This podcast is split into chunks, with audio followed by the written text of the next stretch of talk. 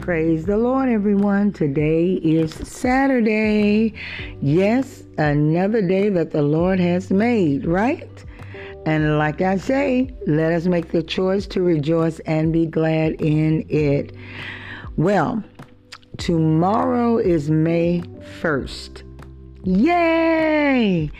Yes, God willing, I pray that we all have an opportunity to just, you know, um, soak in the love of May. The love of May. That's what I call it, the love of May.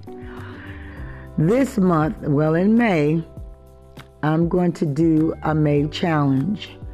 And the May challenge is vegetables, 100% fruit juice, water, and fruit. That's the May challenge, okay? So if you want to get in on it, just get in on it. Healthy May for the love of May. How about that? That just um, came into my spirit. A young lady and I were talking about challenges, and this is something that she do once a year. Uh, she'll choose a month and just for the for the whole month eat vegetables, fruit, drink water, and perhaps 100% fruit juice. So I said, okay, I'll do it also. But remember, whatever you do, you do it all in the name of the Lord.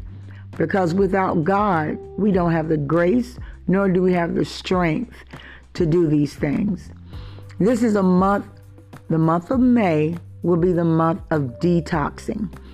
Detoxification month. How about that?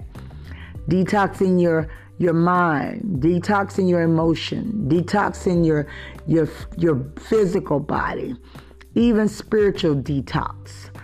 Whichever route you want to go. The whole human humane man human detoxification.